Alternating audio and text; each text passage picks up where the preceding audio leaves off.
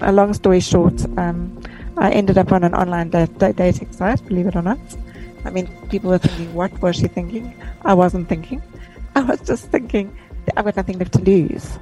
So what I did was actually used it as a space to connect with men from all over the country, from the safety of behind my computer screen, and most of them were interested in my wheelchair, my wheels, naturally. So that's how the com- uh, communication started, and then you get to they get to know me as a human being before actually seeing my physical circumstances. Although I have to say I was 100% honest. I said from the get go that I'm paralyzed. From the neck down, put photographs in my wheelchair. Yeah, and then I ended up meeting an amazing man, um, and I since got married. What? Congratulations.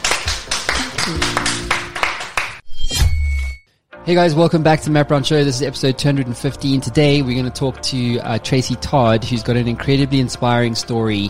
Some 20 years ago, she was involved in a car accident and uh, was paralyzed from the neck down to this day, obviously. And um, this is a story really about how she's navigated this incredibly difficult and arduous suffering for the last 20 years um, and how she's uncovered the capacity to transform herself, to find meaning in her life, and pay careful attention to the story she shares, where she uh, found a husband actually uh, through online dating, despite uh, ev- everything that uh, she was has been enduring. We also discuss a lot about the human spirit and the power of the spirit and the body to adapt and the mind to adapt to uh, environmental conditions, etc. So Stay tuned. This is a fantastic show. And so without further ado, enter Tracy Todd. And we're live. Hey guys, welcome back to what is sure to be another cracking installment of uh, the Matt Brown Show. Today I'm joined uh, on the line, on the line of Zoom, from uh, the bright lights of Nelspruit in uh, the sunny South Africa by none other than uh, Tracy Todd, the author of Brave Lotus Flower Rides the Dragon. Tracy, thanks so much for uh, for joining us today.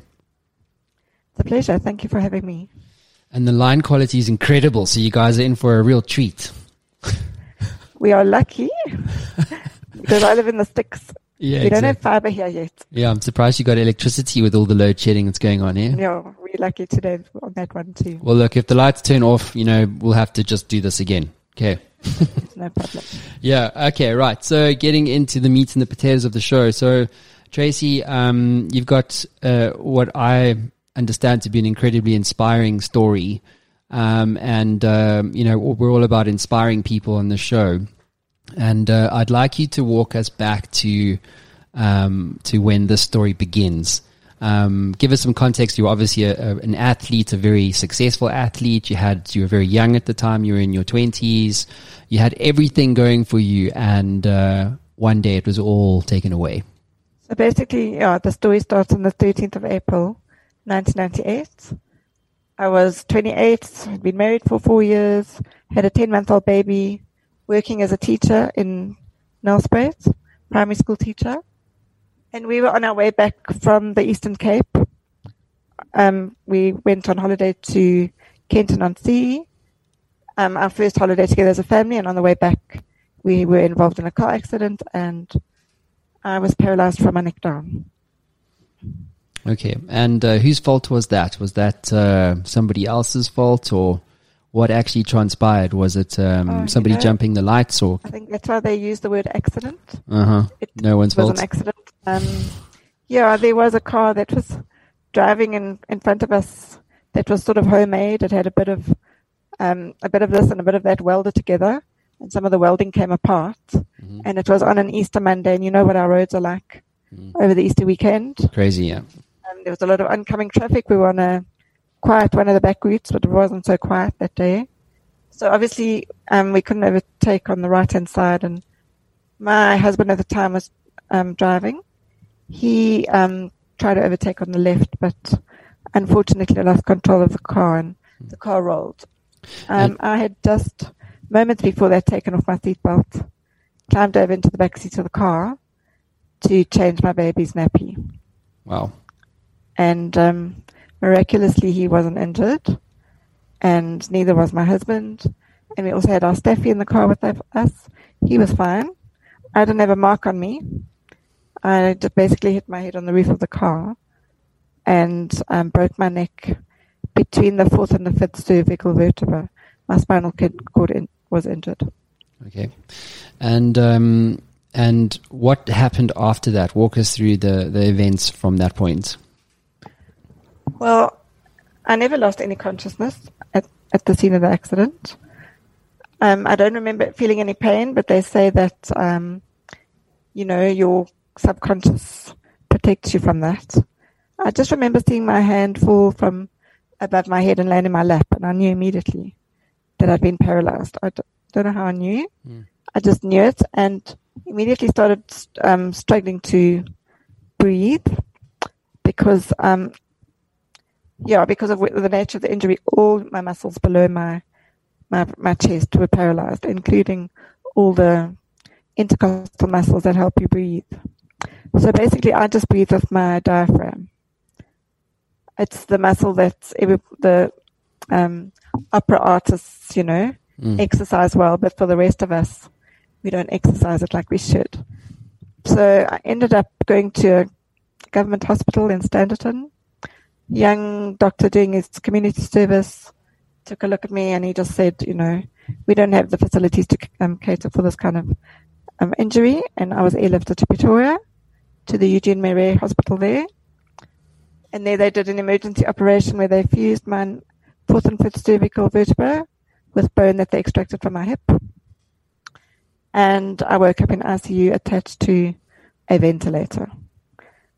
And um, that has always been um, a terrible fear of mine. I never wanted to be kept alive artificially on a machine. Mm.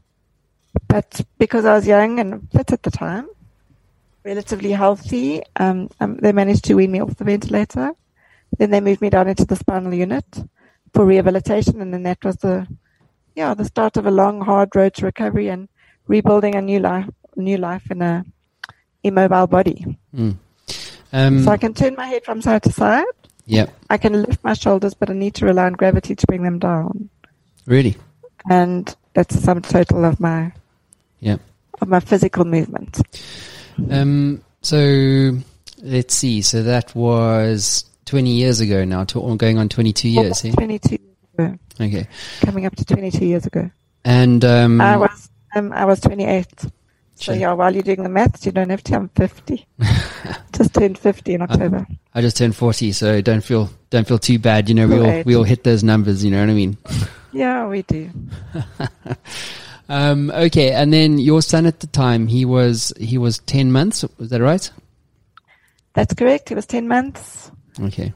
Um, yeah, that was really tough. I think. Um, having said that, I think my instinctive um, maternal instinct is what actually pulled me through those very early dark days and, and months and and years, I would say. You know, he just didn't. He just needed a mum. He needed me to carry on being his mum. Um, despite me not being able to physically do anything for him, he just knew that the instructions came from me. Mm. So he never never asked, like if he needed a packet of chips or a Coke can opened when he was little, he'd come and ask me. Hmm. And then I would have to issue the instruction to someone else to do it. Yeah. So it was, yeah, he just needed a mum and I was just his mum. So that really, I think, was a motivating factor in the early days just to get out of bed and get, try and get out of a depression. But obviously that was hard as well yeah, I'm sure depression comes in in uh, droves at that point. Um, but uh, I want to talk to you about uh, uh, about what where does your mind go when you when you realize the the what's the word I'm looking for the severity, but then also the I would say finality of the situation at the time. I mean, um, I don't know what's going on in stem cell therapy stuff now, and maybe they can come up with a way to to solve this. I don't know. You know, we, we live in hope, but but where yeah. walk us through? Where does your mind go to, and where do you find? You mentioned that obviously your maternal instinct was the thing that gave you the spark to get through those the light and the darkness, so to speak. Um, but where does your mind go to, and what did you learn about acceptance and surrender in that in that context. Stay with us. We'll be right back.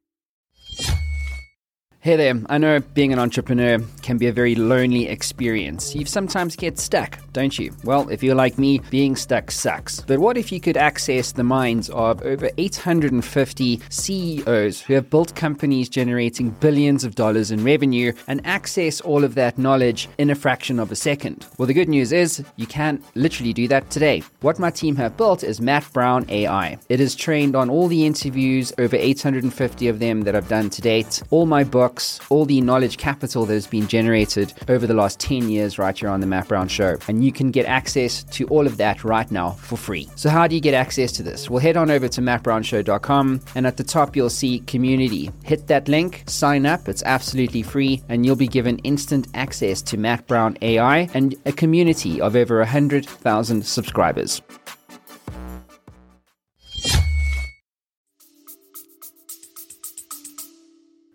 Your um your mind goes to very deep dark places. You know um if you think about it 1998 there was no social media. There was no real internet. Hardly anyone had a had a, a cell phone in those days. Um yeah so i remember sitting at home just staring out the window and staring into space. Um not being able to change a channel on a tv not being able to put on a radio, not even be able, being able to turn the page of a book. So, oh, you just actually just have no sense of self worth. You realize that society doesn't treat you the same, doesn't view you the same um, anymore. You constantly are fighting to prove your self worth, um, constantly fighting to be normal. But then again, what is normal? There is actually no normal, I've learned in the years after.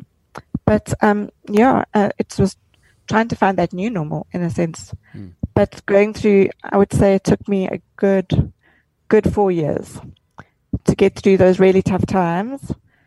And I mean, I just look, I belong to many support groups on social media now.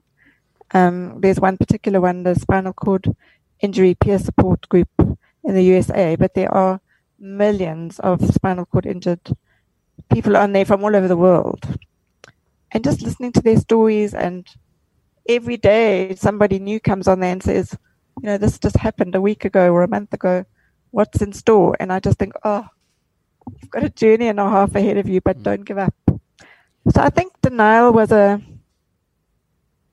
it was a good thing because it kept me hoping for a cure.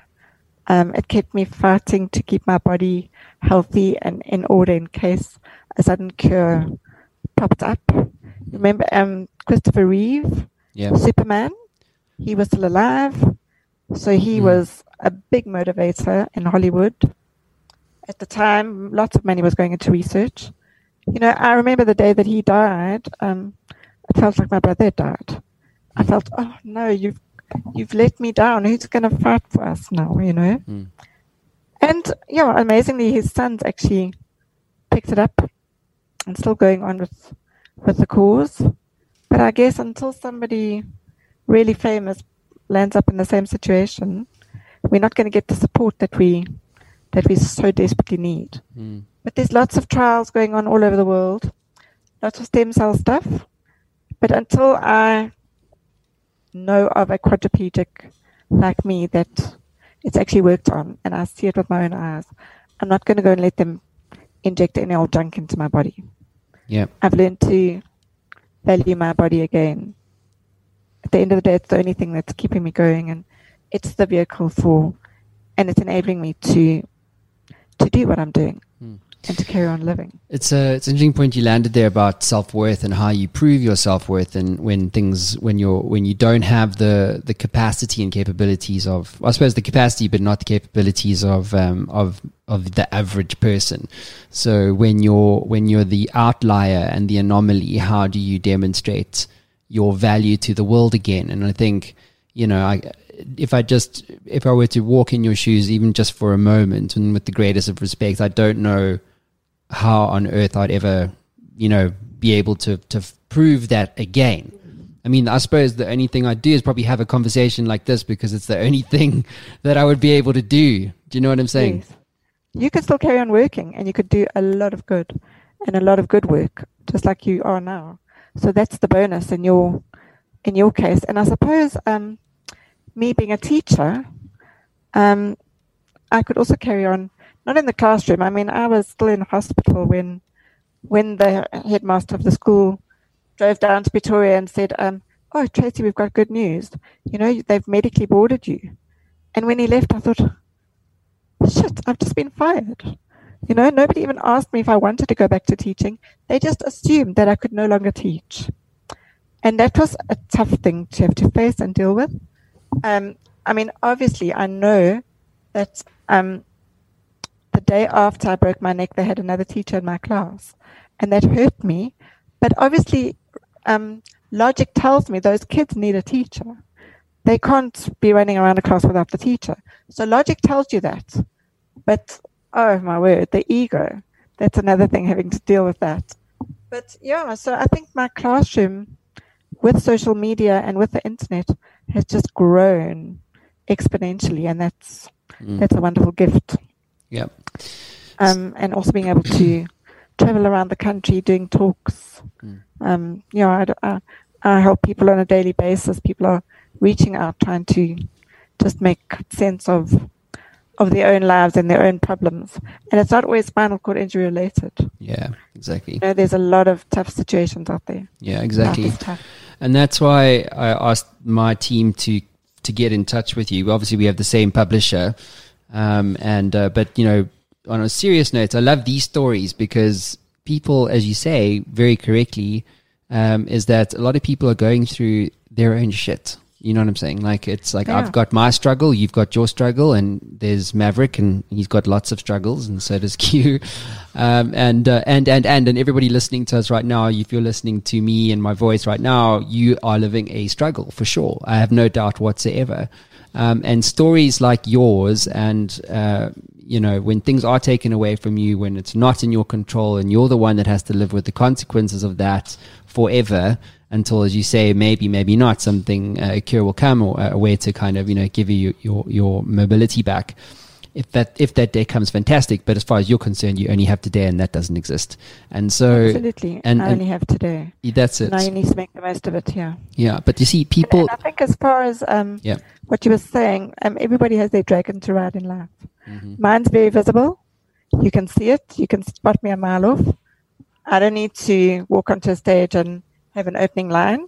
My wheelchair is it. Yeah. You know, so people, it's very in your face. And um, yeah, everybody has their own dragon to ride. It was only once I shared my story so brutally, honestly, and openly, I really started to connect with people. And that's oh, been a wonderful blessing. Yeah, you connect with people on a really deep, deep level. Mm-hmm. And uh, and there's a lot of meaning to be found in that which is I would you know I would say is is is one of the gifts that has come from this experience of yours is the ability to connect to someone in a meaningful way because you don't talk bullshit and idle coffee talk because your life is not idle. It well it is sorry to use the pun, but it's but it's about the time. yeah. but although having said that, a gift that I now have, believe it or not, is time because I can't get up in the morning and rush out to my car, drive off to work, and spend the day making somebody else money. I have the time, and and at the at the beginning, I, I saw it as a curse, um, because it drove me insane. Time with myself, time alone, time with thoughts, you know. But now I realize that it's actually an amazing blessing. It is, and you can invest that time in connecting with other people. Exactly it's never the end. Um, and you no. know, and, but this is the thing. I think I think people check out. They say to themselves, "I'm going through a certain struggle, and it's too much for me," and then they give up. You know, or they succumb to depression, or they succumb to the pressures of of the um, of the lack of meaning and fulfillment and joy in whatever that struggle is. And um, and so what they try and do is they try and find happiness. And so what the fuck is that? Why? It's for me, it's a zero sum game to chase happiness. Happiness will come as a as a result of choosing a struggle that lights you up. You know, and Happiness is already within you. yeah, totally. You're not going to find it from anyone or from anything. Mm. It's within you. You choose it or you don't. Mm-hmm. And that's, um, yeah, that was a very sobering um, lesson I had to learn early on. And Um, because I, I soon realized that I could sit and be miserable and um, I would just um, chase people away. And at the end of the day, I needed their company to get through the hours in the day, you know? yeah, So, um, yeah, you just put that smile on. You fake it if you have to. Initially, you find skills to cope. Um, music is my therapist. Um, I can't go without, and it's all genres.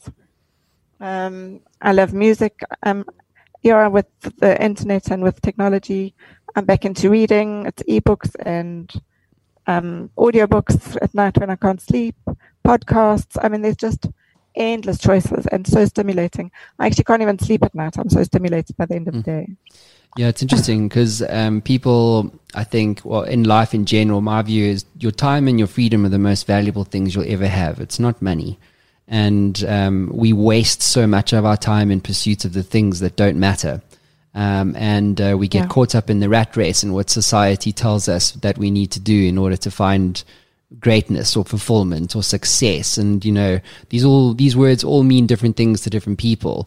Um, but the, the, the meaning attached to these things and the process inherent within that is the game, you know. Um, and I can tell you so many people who are going to work every single day, as you said, you know, working a nine to five in a job that they hate, or they're stuck as entrepreneurs in a business that they hate as well, or they're fallen out of love with and they've lost the passion for it, or they're stuck in a marriage that uh, that that no longer fulfills them.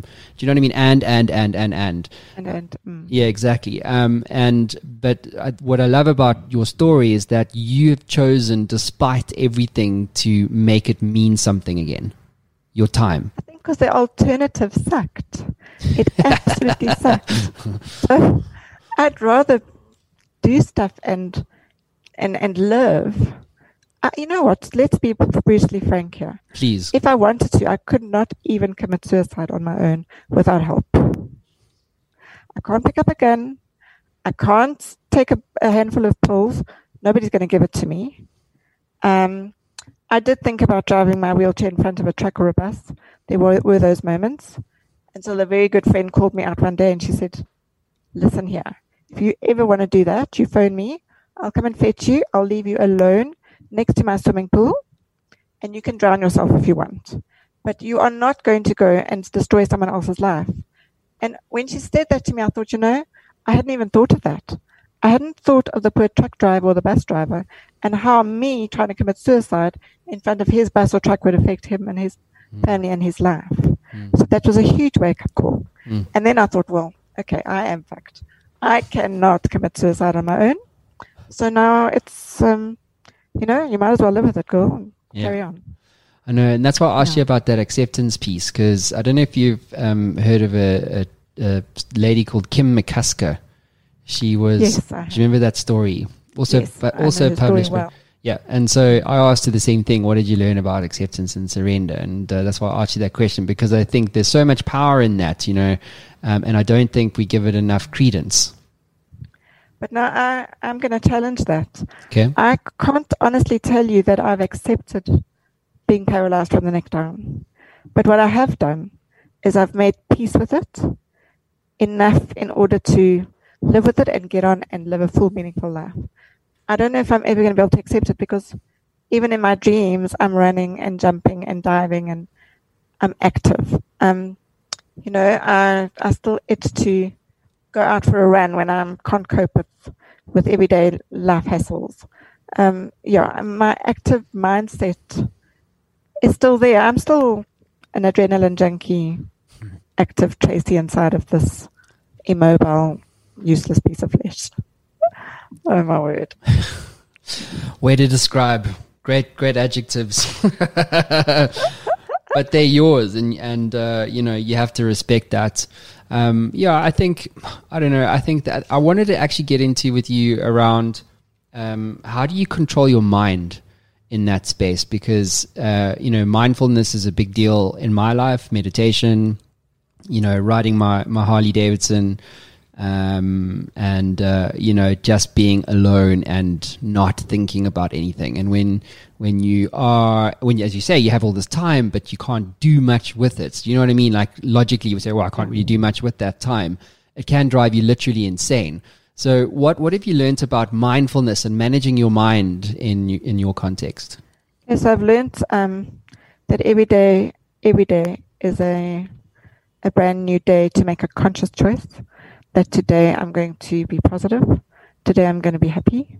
Sometimes it doesn't last not 10 minutes because you know you open your eyes in the morning and you can't stretch, you can't jump out of bed, can't get into the shower on your own, um, can't get dressed on your own, can't feed yourself, can do nothing, can't even swat the damn fly flying around your head. So yeah, um, it's it's a it's war games, mind games, shall I say? And they are going to be there for the rest of my life. And i'm going to battle them for the rest of my life. So i've learned skills. Um, keeping busy. Um, technology has obviously played a, a, huge role. I have a smart speaker right next to my bed so i can entertain myself with, with that. I listen to podcasts. I listen to my audiobooks. Um, i listen to my music until i'm able to be up and ready and then in front of my laptop for the rest of the day where i'm writing, doing social media, and obviously now I'm doing this marketing course. And yeah, going out doing my talks and writing articles and just keeping myself busy. Mm. Keeping busy, busy. You know what I mean? But uh, but um, your book in a good way. In a good way, yeah, yeah, yeah. And I think a lot of people yeah. just keeping busy for the sake of keeping busy and actually just don't become of any value to any well to the world in, in the way that they could.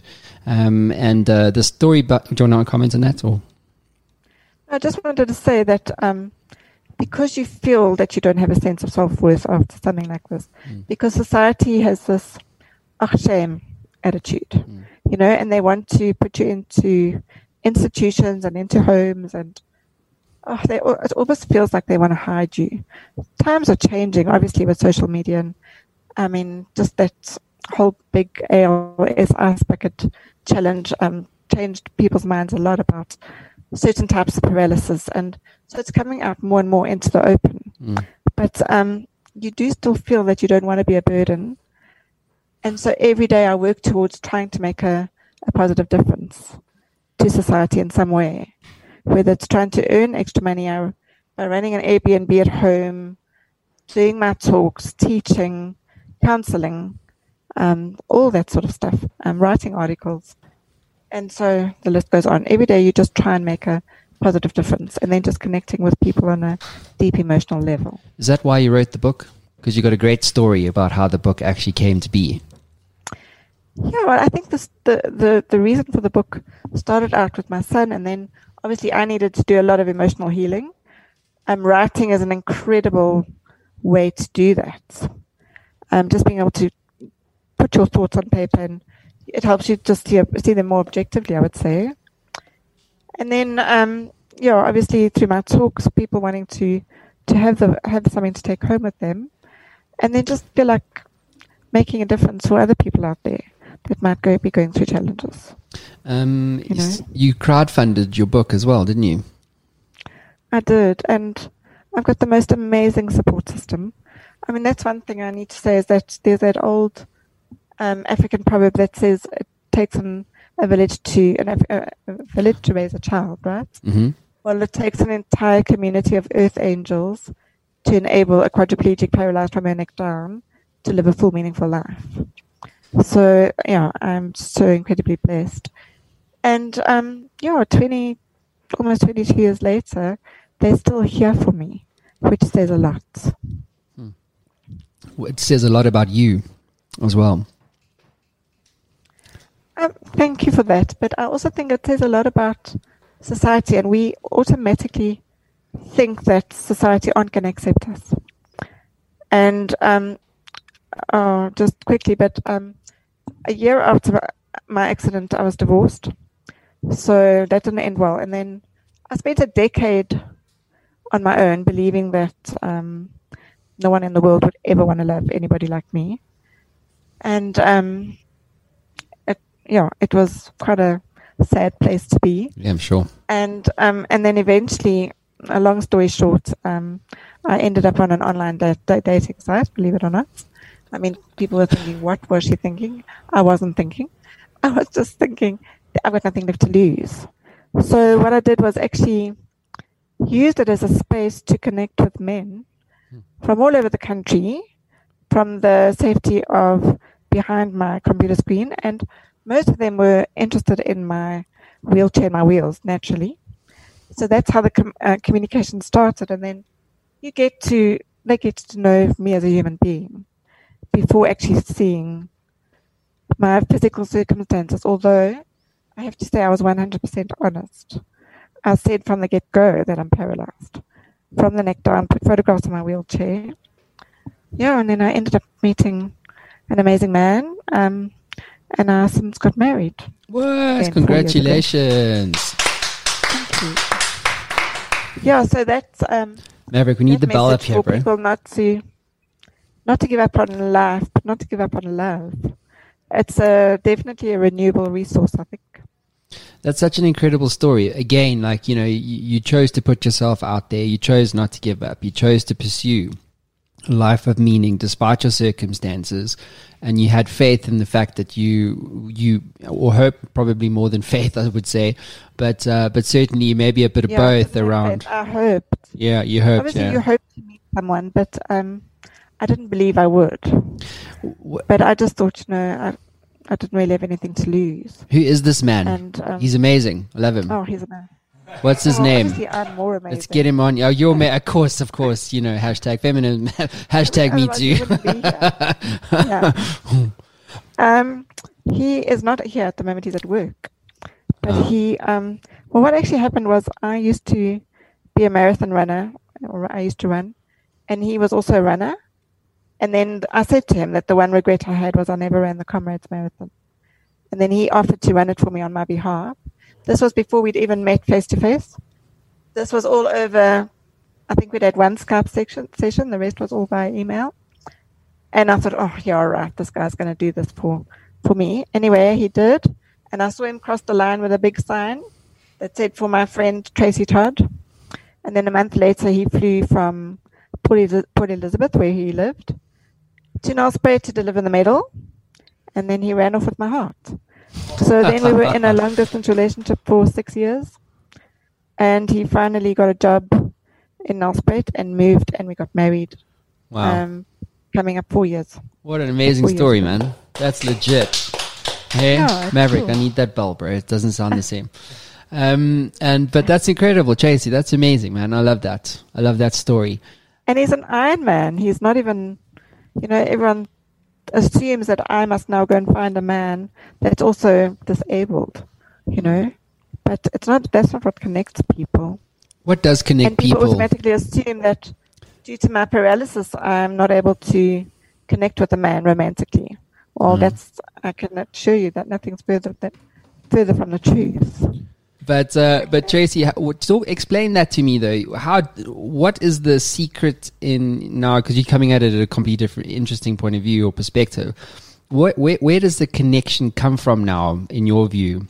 What have you learnt about human You know what? This connection? is going to sound so cliche because we all know it already, but it is purely communication. You have to know how to communicate with one another verbally and, and non verbally, actually. Um, you have to know how to communicate with each other. And I think social media and technology, we've always got our noses in our phones and in our laptops and our devices on screens. We don't actually talk. We don't talk to one another. Um, and communicating via via text and and WhatsApp and whatever whatever that that doesn't do it. And it's all those little nuances, um, the look, you know, the smile, the talking about things. Obviously, um, they. I mean, I, I don't know how how personal you want me to go. As much as you want. Obviously, um, yeah. Well, below below my my breast down, there's very little to no movement sensation on the outside of my body, mm. but everything on the inside is still working 100%. So you know you you work with what you've got, and you you learn. Um, I mean, kissing is the most erotic thing that people don't even do anymore because we don't have time for it. You know, you just want to have a quick wham bam, thank you, ma'am, and then move on because you've got to rush off to the kids or rush off to, off to work and yeah, yeah. So you know, there's just so many little things, and I think I've got a, the most wonderful, deep connection with with my husband now than what I ever would have imagined having with a man before. So, mm. yeah, that's special. What would you like to say to someone who is potentially, um, you know, battling to connect to connect with the world outside of them?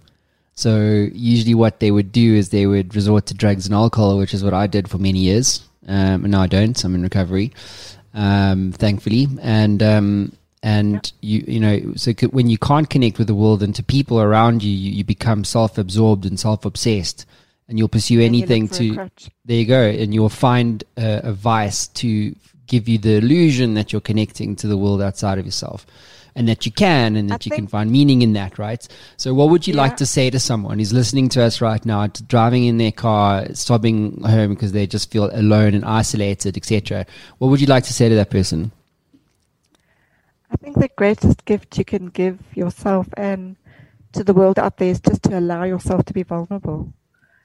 Show that vulnerability um, because all of us feel vulnerable. All of us are vulnerable.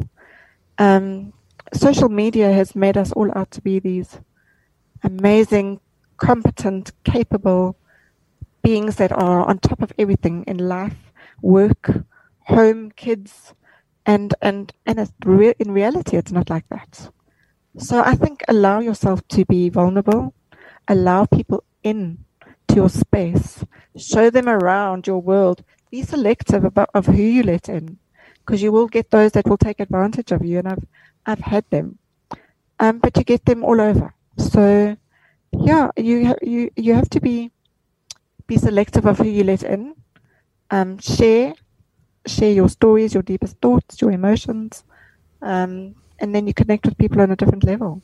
Mm. Share your your failures.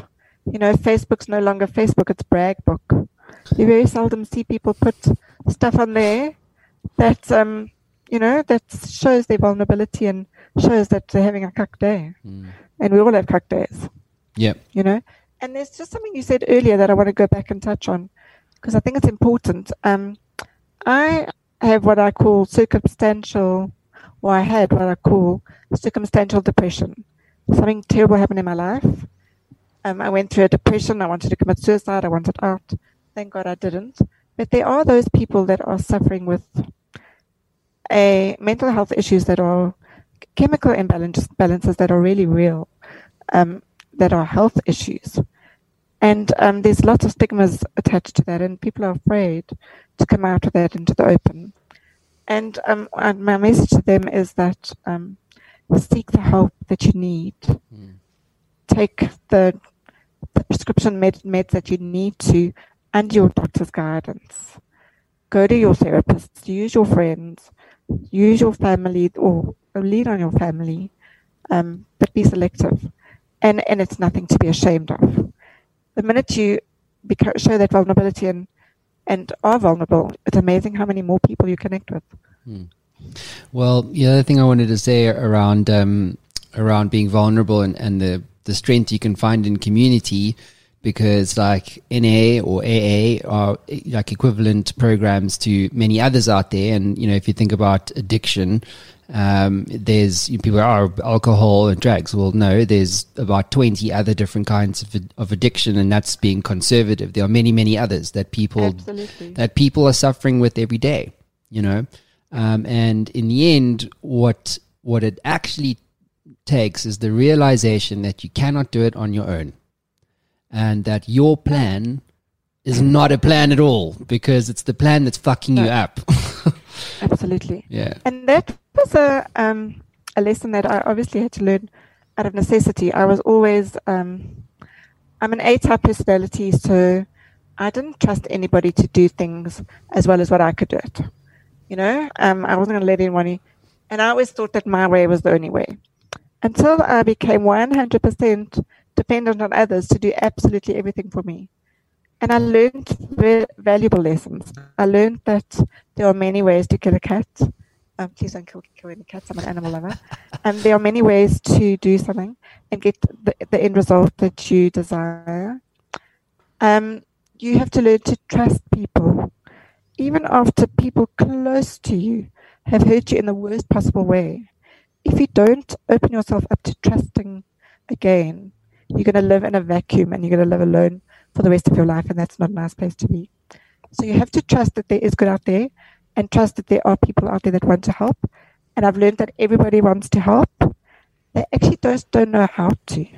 Sometimes you need to tell them how they can help you and what you need from them. Be specific.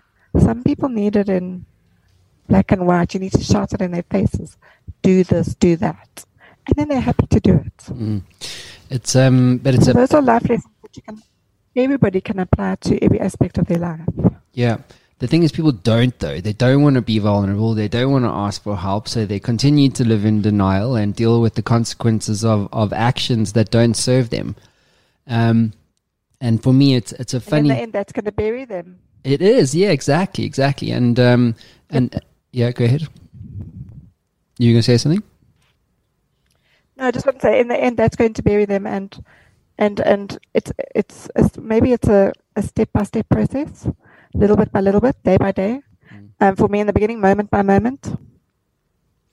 Well, the other thing, uh, well, I wanted to ask you actually, how instrumental has the community of other, you know, quadriplegics and other variants thereof um, been in your in your own recovery?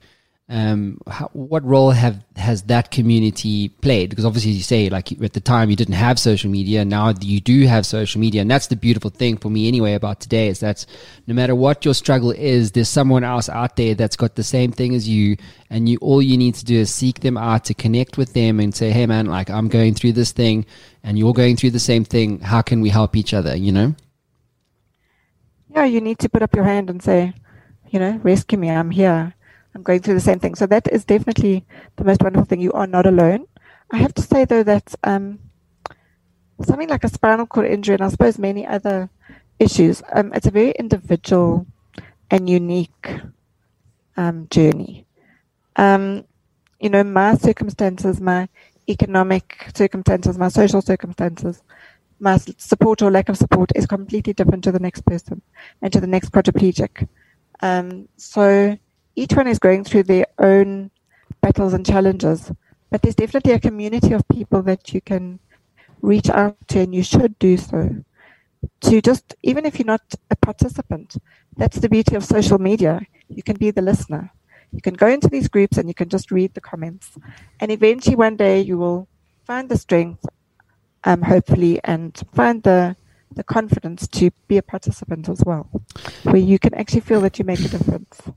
How, how have you changed spiritually? Oh, it's been a bumpy road. Um, in the beginning, I was very angry at God.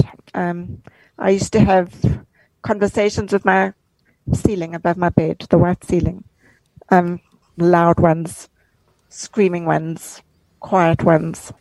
Um, I felt deserted by God. I, oh, I don't know. You know what? It's a.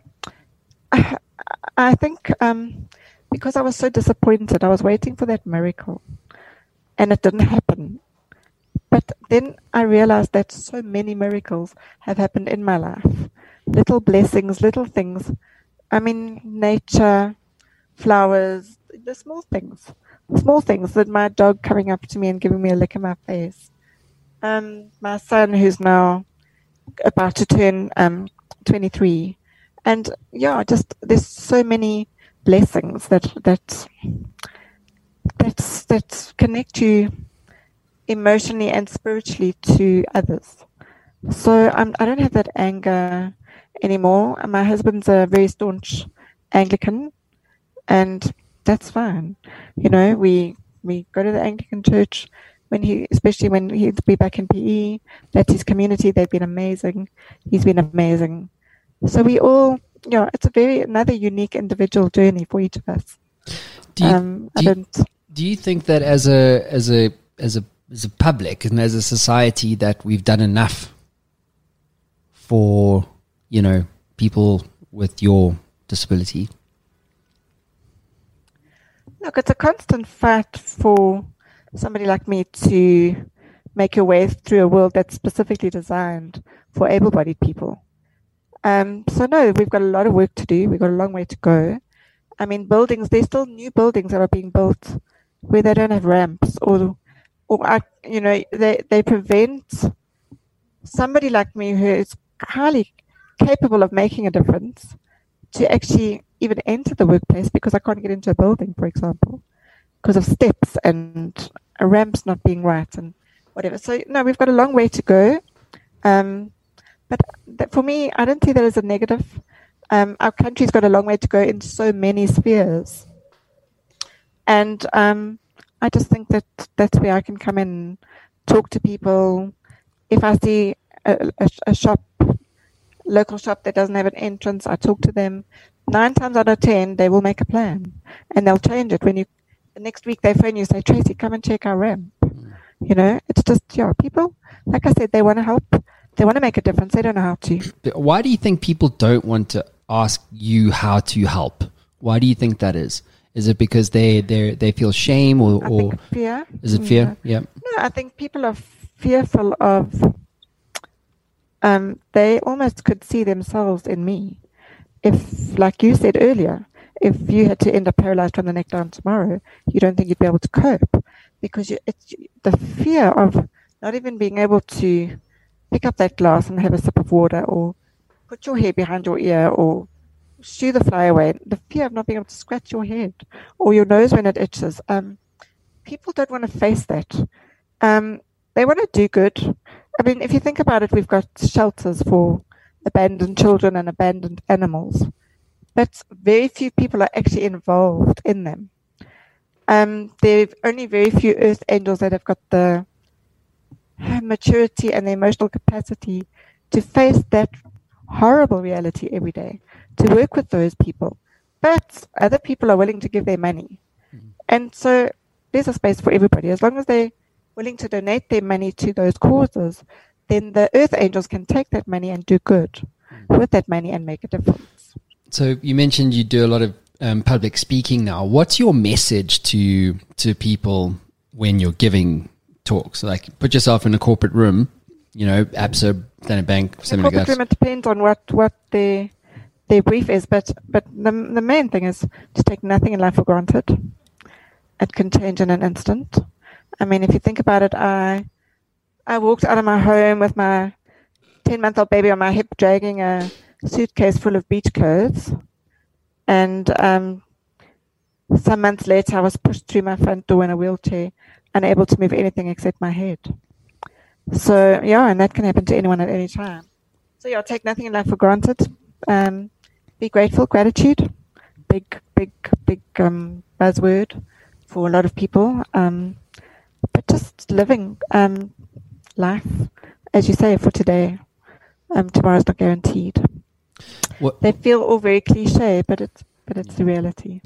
Um, what practical ways do you or would you recommend that our listeners could, you know, cultivate an attitude of gratitude? Because I think it's something I people they lip service the thing. It's like, yeah, yeah, you know, I'm grateful for like my kids, you know, and you know, I got a successful business and a, a podcast. I think and language, uh, being a writer, has taught me a lot about words, and I love words and writing.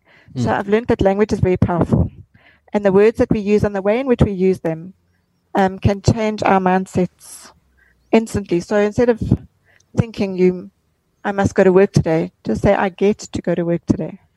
You know, how lucky are you? You get to drive a car. You get to um, go and buy yourself a new outfit, something like that. You know, I think uh, so. The way you you speak um, is very powerful, um, and and the words that you use, and also just counting your blessings instead of adding up your troubles. It's very quick. It's easy for all of us to fall into that trap of saying, poor me, poor me. And I think a big lesson that I learned for myself is you do go through that phase where you ask, why me, why me? And then one day I thought, why not me? What makes me different to anyone else? You know, Mm. I don't deserve a better life than anybody else. And pe- people are suffering all over the world in terrible ways. And yeah, this is my my burden and my cross to carry, my dragon to ride. Everybody else has got their own dragon to ride in life. What um, motivates you today? Today, being on the Matt Brown show, Good answer. chatting to you and knowing that it's going to go out there and somebody's going to listen. Somebody's going to hear this message. Somebody that needs to hear this message. Um, encouraging you guys to carry on with the good work that you're doing um, gives me inspiration to carry on doing what I'm doing. And just this, I mean, to think that I was actually really nervous about meeting complete stranger this morning, and here we are. We've been chatting for an hour, and uh, we feel like old friends because we shared some some deep stuff. You know. It is. It's um, the power of a microphone. It's incredible, and an internet line. Absolutely. But you know, everybody has that platform these days with social media, which is not always a good thing because people put terrible stuff up. But um, you learn to sift through it all. Mm. Um, you wade through the, the good and the bad and take the good, you know. For those of our, our listeners um, who are potentially asking themselves the question, why am I not doing more with my, my life? Or how could I do more with my life? Why am I not making a bigger difference or anything in that kind of territory? What words of wisdom would you like to share? I think people often feel overwhelmed because there is so much need in the world. I mean, everywhere you look, somebody's got their cap in their hand, wanting money, wanting um, something from you because everybody's suffering. So you, people tend to feel overwhelmed and they don't know how to go out and do good. So my attitude is make a difference to the people that are in your immediate circle first. Firstly, I always say start with yourself because if you don't take care of yourself first, you will be of no use to anybody else. So you start with yourself and then you focus on your family, your children, your husband, your wife, your partner, your lover, your friends, um, people in your community, people that you come into contact with on a daily basis. Make small differences. You don't have to go out there and make huge, big differences. It all has a ripple effect. I mean, it all yeah, pay it forward and it will keep going. I mean, we know those things. So don't be overwhelmed by, oh, I can't do, I can't save the world. We'd love to save the world, we can't. But you can help somebody just by being nice and by being kind. If there, is there a book that you? I mean, obviously you have all this time, so you consume a lot of rad rad content, and uh, you read a lot of books and things like that. Is there a is there a book that you recommend everybody go to to you know either you know get in touch with themselves again as it relates to the idea of personal transformation or to overcome a struggle that they might be going through? Any is there a book that pops into your mind? Yeah, I don't know actually. No, I can't think of one that just pops into my mind, except Brave Lotus Flower Rides the Dragon. That is. That's a fantastic book. No, Um, I can't. I can't think of one offhand because obviously at different stages, um, you you read different material that means something to you at that particular time. So obviously, when I was going through struggles with my son when he was being um, difficult as a teenager, then obviously you read material at that time that helps you through those stages. So I think it depends very much where you are in your life, what speaks to you. But I think the important thing is to keep reading, to keep learning, to keep that mind uh, busy is a horrible word. To keep that mind stimulated. Mm. Um, I don't like busy. We're all too busy being busy, and um, that's not a good thing. So yeah, we need to be stimulated. We need to be uh, and challenge yourself. Challenge yourself to new ideas, um, new thoughts, and new creative. Uh, and creativity is a great way as well. So I think that's why I'm doing this social media marketing course because it stimulates a creative side in me. Amazing, and uh, congrats on that. Come, we'll give you a, a remote working I job. get through it. Just don't congratulate me yet. I'm only uh, week three. Got to Yeah. go go another five weeks. Can I give you a book recommendation? Yes, please do. It's called "Can't Can't Hurt Me" by David Goggins. You would love that book. Yes, Yeah, you'd love um, that book. I'll definitely look for it. Um, it's uh, yeah, he's uh, he's not human. That guy, he's a he's a beast. Swears a lot, but um, he's proper Okay, inspiring. he's real. He's real. Yeah, he's Look a, at those people. he went to Navy SEAL um, Hell Hell Week three times. it's like Oh wow. he's just and then he's done ultra marathons and very very hectic and uh, sobering um, upbringing. And uh, he should by all and like you know his life was done and over and it's just a story really about how he's transformed himself. So definitely check that out. I'll definitely check that out. Thank you for the recommendation. Um, Tracy, let's uh, let's wrap this up. Why do you do what you do? Why do I do what I do? Why do you do what you do? Um, because it gives you a sense of self worth. It gives you a sense of, um, yeah, just making a small difference where you can, and just being able to not. I don't want to be a burden. I want to contribute. I want to contribute to society and the community. My community, friends, and family have been incredible. They've been amazing. Um, I don't want them to worry about me. I want them to be proud of me, and that's that's probably why I, do it. Well, I'm proud of you, and I've only just met you, so I can only imagine how uh, how they feel. I'm proud of you too, and I also just don't want people to know never to give up. Just don't give up. Follow your dreams. Oh, and that's the other one last thing. Um, the human spirit has the most amazing ability to fight for survival. Number one, and to adapt to change. You know, we don't like change. We like routines. We like things to be the same, but actually, we have the most remarkable, remarkable ability to adapt to change. We do, and we underestimate that Yeah. massively. We do. We do. Yeah. So adapt harder, people. Thank you so much, That's it. Tracy. It's my pleasure, Matt. It's been a real privilege Thank and you an honor to chat to you. Yeah, 100%. Okay, guys, uh, we'll post up the show notes on mattbrownshow.com. And um, yeah, uh, please share this message and uh, do more. You're not alone. Thanks for listening to the Matt Brown Show, guys. Don't forget you can catch me on all social media platforms for the latest updates, news, and a show history. So if you've been catching this on the podcast, please head on over to our YouTube channel and pound that subscribe button. It would be great to catch the video version there. And if you want a free copy of my number one Amazon best-selling book, you're in a game for free right now today. You can grab that on mattbrownshow.com forward slash ebook.